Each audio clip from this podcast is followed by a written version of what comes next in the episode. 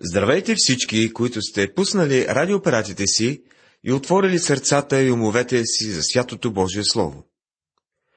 Предлагаме ви да намерите текста от вашите Библии, който ще изучаваме. След няколко минути на въведение ще започнем изучаването на глава първа от книгата Песен на песните. В миналото предаване започнахме изучаването на основните моменти от книгата Песен на песните. Казахме, че правилното отношение към книгата е много важно за нейното разбиране. Споделихме, че тази книга има четири главни значения. Първото – издига семейната любов. Второто – разкрива любовта на Бога към Израел. Третото – представлява картина на Христос и църквата. И четвърто – описва общението между Христос и вярващия. Говорихме за силуамката, която чакаше своя младоженец. Дните минаваха и тя го чакаше.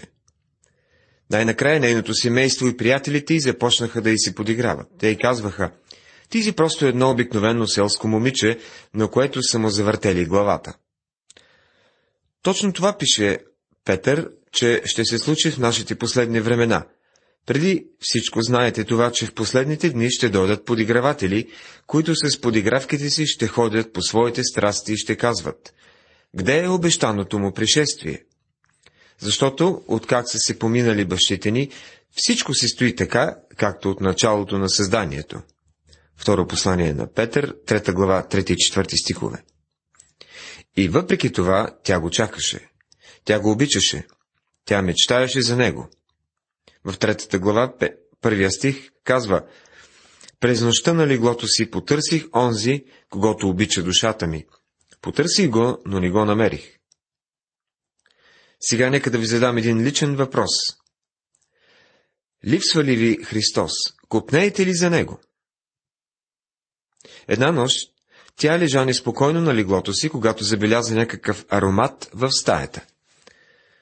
По това време беше обичай влюбеният момък да постави аромат от смирна или ливан в отвора на вратата до дръжката. Тя усети аромата и отиде до вратата. Аз станах да отворя на възлюбения си, и от ръцете ми капеше смирна, и от пръстите ми плавка смирна върху дръжките на ключалката. Песен на песните, глава 5, стих 5. Тя знаеше, че той е бил тук. Тя знаеше, че той не я е забравил. Има ли някакво свидетелство в живота ти за аромата на Христовото миро и днес? Приятели, не дайте никога да се задоволявате само с религия. Защо не се обърнете към същността на нещата? Какво значи Христос за вас точно сега? Дали аромата на Христос е в живота ви днес? Силамката знаеше, че нейният любим е наблизо. Господ Исус каза, аз съм през вас, с вас през всичките дни до свършека на века. Апостол Павел можеше да каже, че когато, докато беше в затвора, Господ беше с него. Господ Исус беше обещал, никак няма да те оставя и никак няма да те забравя.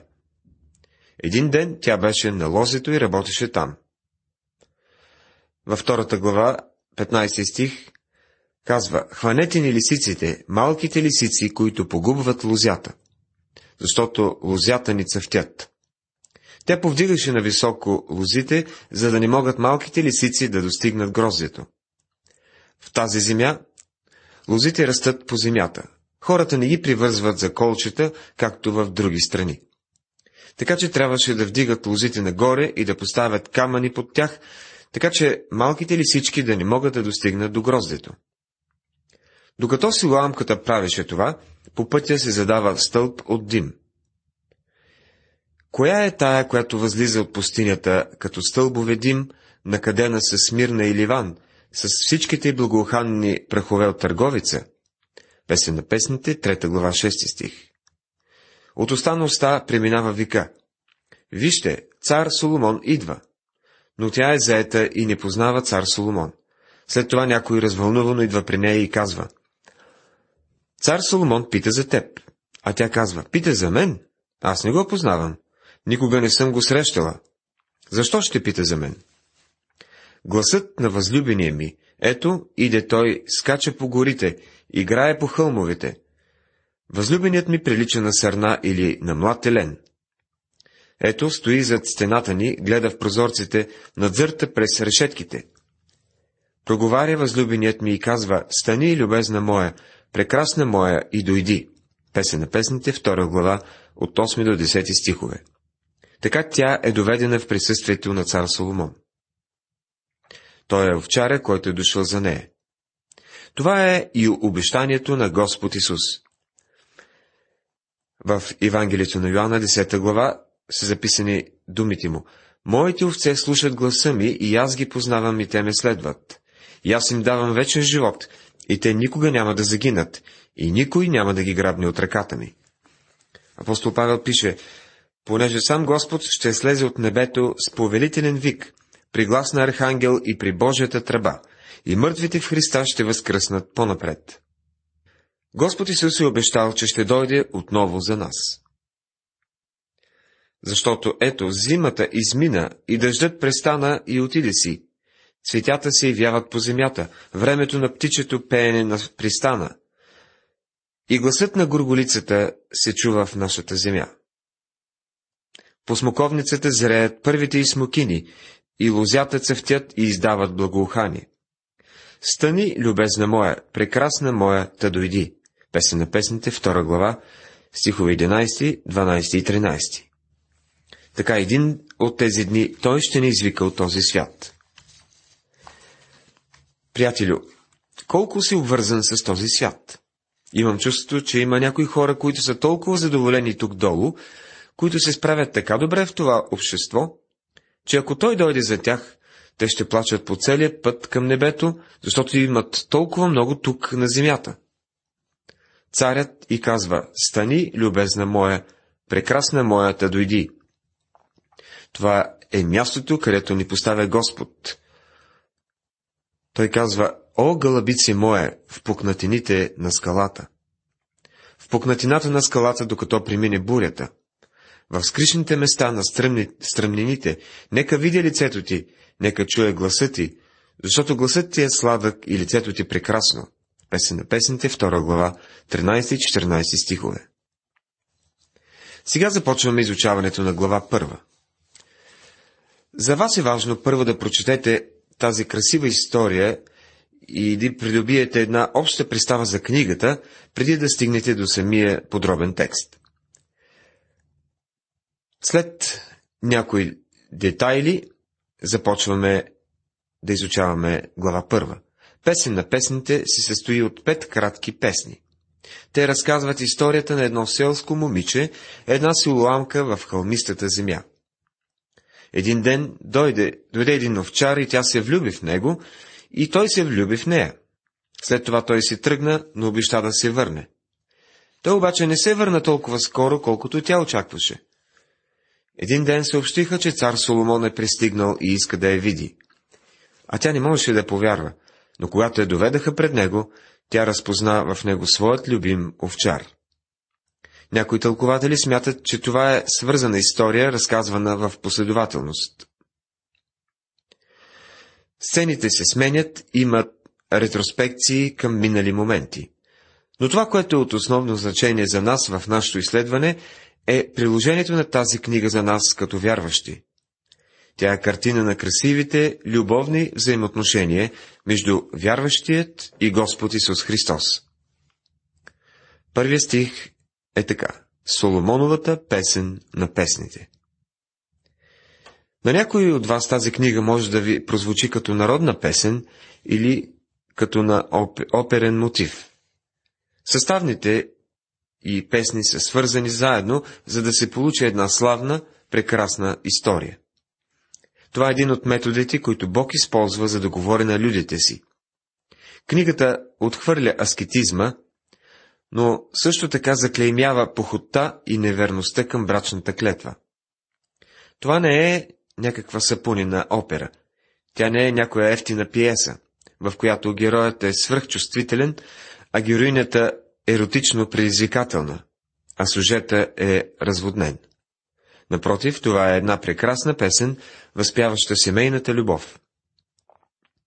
Най-напред ще се занимаем с неговата целувка. В първата песен откриваме невястата и младоженица заедно в прекрасно общение. Нека ме целуни с целувките на устата си, защото любовта ти е по-желателна от виното. Глава 1, стих 2 Целувката по това време е била клетва за мир, знак на мир. Самото име на Соломон означава мир. Той беше цар на мира и управляваше в Ерусалим, града на мира. Силуамката беше дъщеря на мира. Целувката показваше съществуването на нещо много лично, на едно близко общение, такова каквото Господ има със своите си. Той може да предаде своето послание лично до теб и мен чрез Словото Божие. Ето защо трябва да се върнем отново към изследването на писанията, не само да изучаваме механиката на Библията или дори да научаваме стихове от нея, но да имаме лични взаимоотношения с Бога, за да може Той да говори чрез Словото си в сърцата ни. Нека ме целуни с целувките на устата си. Той ни е говорил мир, само Той може да говори мир на сърцата ни. В Стария Завет виждаме най-различни преобрази на Христос. Муди писа, Моисей и пророците дойдоха, Аарон и свещениците дойдоха, и на последно място Давид и царете бяха на земята. Но нека позволим на Господ сега да дойде истинският пророк, свещеник и цар на всички човеци. И Бърнард, който е бил човек много близо до Христос, коментира. Не чувам Моисей, защото има дефект в говора. Устните на Исаия са нечисти. Еремия не може да говори, защото е дете. И всички пророци са неми. Този, този за когото говорят, нека той да говори. Този, който има уши да слуша, ако го е слушал, то той е чул Исус да му говори за мир. Мир чрез кръвта на своя кръст за прощение на греховете. Тогава можем да направим и следващата стъпка. Ако си бил примерен с Бога чрез изкуплението Христово, той ти предлага целувка на брачен обед. Това е целувката, която подпечатва брачната клетва между Христос и вярващият. Откриваме същия този обичай в нашите брачни церемонии днес. Когато свещеникът извършва венчавка и младоженците кажат да, той казва, повдигнете булото на младоженката и я целунете. Така целувката е нещо тържествено. Тя подпечатва брачния завет. В изкуплението Господ Исус ни дава не само избавление, но също и истинска свобода. Проче, ако синът ви освободи, ще бъдете наистина свободни. Евангелие от Йоанн, 8 глава, 36 стих. Това е свободата да можем да отидем при Него и да кажем Представям тялото си като жива жертва пред Теб. Това е свободата да се посветиш на едно лично взаимоотношение с Исус Христос, нашият Спасител. Ти такова Божие дете ли си? Или си трепереща душа, която се страхува да приеме Неговата благодат? Той иска да вземеш за себе си от Неговата благодат. В посланието към Ефесяни се казва, че Той е богат в милост и благодат и Той желая да сподели с нас от своето богатство в слава. Не знам как се чувстваш относно това, но аз знам, че се нуждая от Неговата милост и благодат. Дойдете при мене всички, които се трудите и сте обременени, и аз ще ви успокоя, приканва Спасителя. Това е истинска почивка. Това не е почивка само за един ден в съботата. Това е почивка седем дни в седмицата. Това е почивка в Неговото изкупление. Тогава той казва, вземете моето иго върху си и научете се от мене, защото съм кротък и смирен в сърце, и ще намерите покой на душите си, защото моето иго е благо и моето бреме е леко. Евангелие от Матея, 11 глава, 29 и 30 стихове. Да бъдеш под неговото иго означава да имаш прекрасно, славно общение с Исус. А той е този, който носи тежестта вместо теб. Ерскин изразява това в стихове. И с устата му небесна радост блика, а целувките му от небе са прощение обети и печат на плика, любов като море. Сега ще поговорим за неговата любов. В този стих, втория стих, той казва, защото любовта е по-добра от виното. По това време виното символизираше най-луксозното нещо, което тази земя можеше да предложи. Вечерята с шампанско, която включва всичко от супа до ядки. То говори за всичко, което носи най-велика радост на сърцето. Апостол Павел пише, И не се опивайте се с вино, следствието от което е разврат, но изпълвайте се с духа.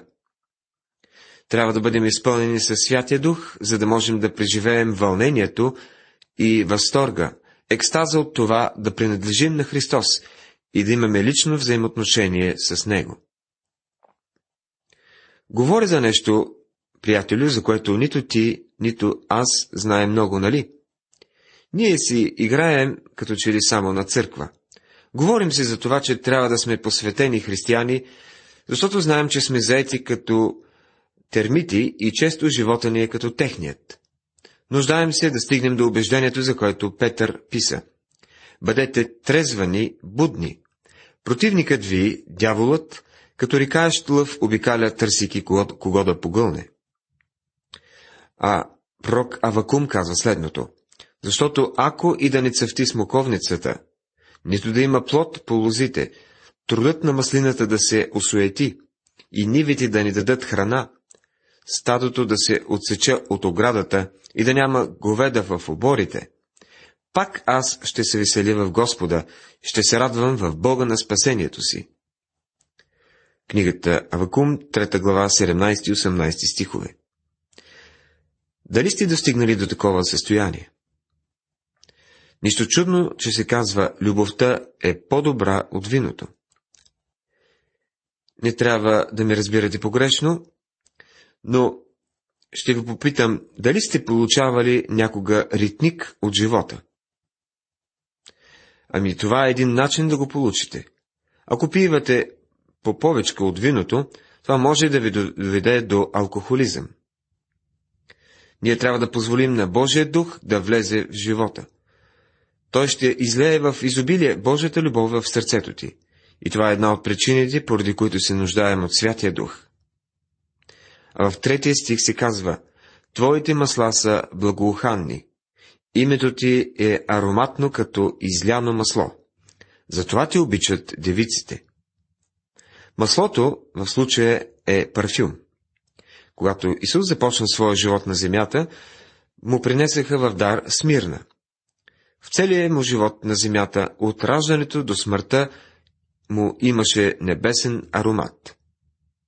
Колко пресвят е аромата на неговата любов, която го накара да умре за нас на кръста. Сега ще се спрем и на неговата привличаща сила. В четвъртият стих четем. Привлечи ме, ние ще тичаме след тебе. Царят ме въвежда във вътрешните си стаи. Ще се радваме и ще весели, се веселим за тебе.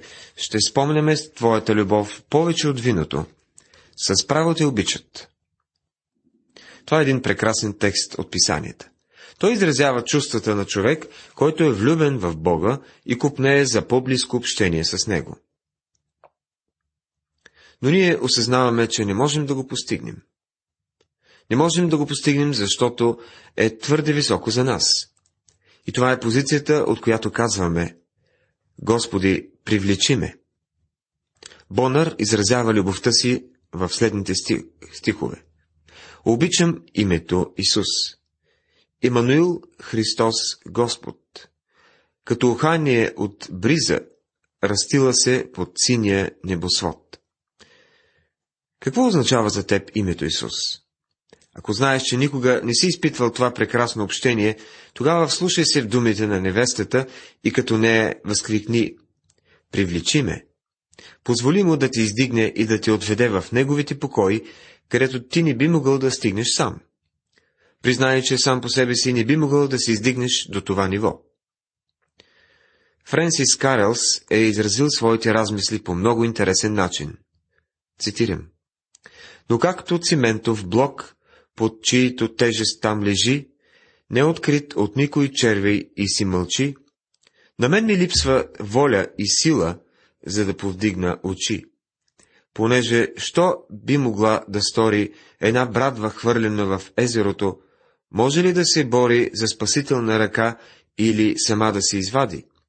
Или от пясъчните дълбини на странник, уморените нозе да стигнат морски брегове?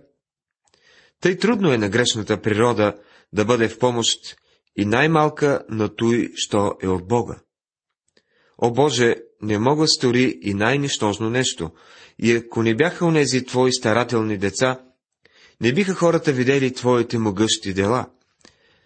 Такъв какъвто съм, аз нямам сила никаква, за да чуя Твоя глас и приема призива. Ти дай ми сила да желая и воля да те прославя. Издигни ме и аз ще се боря да го направя. Привлечи ме, привлечи ме с Твоя мощен глас, на който нямам сила да се противопоставям аз. Дай, дай ми сила и тогава ми кажи своите заповеди в този час. Бог ни казва, че Неговата сила е на наше разположение. Той казва, че Неговата сила е съвършенна в нашата слабост. Той ще отговори на вика на сърцето ни. Привлечи ме, Господи. В това да си в присъствието на Христос, привлечен от Божия дух, се крие нещо вълнуващо и невъобразимо. Йоанн казва в глава 6, стих 44. Никой не може да дойде при мене, ако не го привлече Отец ми. Господ Исус каза на своите последователи, Вие не избрахте мене, но аз избрах вас. Евангелие от Йоанна, 15 глава, 16 стих. Той казва, аз съм този, който ви избра. Ние не търсихме Бога, Той търсеше нас. И днес пак не търси. Необходимо е само да извикаме, Господи, привлечи ме. Нуждаем се от Божия дух, който ще ни даде живата вода. Ако пием от тази вода, реки от жива вода ще потекат от нас. Ще тичаме след Тебе. Идеята тук не е, че искаме да ни приближи до себе си, защото сме мързеливи или индиферентни, а защото сме безпомощни. Имаме желанието. Духът ни го желае, но плътта е слаба. Искаме да тичаме след него, но той ще, ни, ще трябва да ни даде крака, за да го направим. Той трябва да ни даде силата, божествената сила, за да го направим. Той трябва да ни привлече.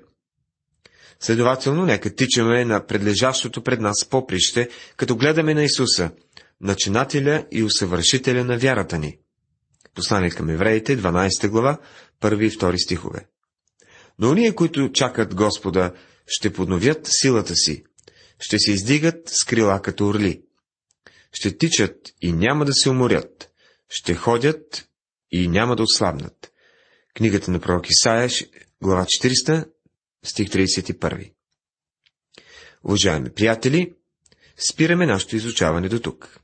Тази вечер ни се опитахме да дадем по-общ поглед към книгата и се спряхме само на 4 стиха от глава 1. В следващото предаване ще продължим останалата част от главата. Бог да ви благослови!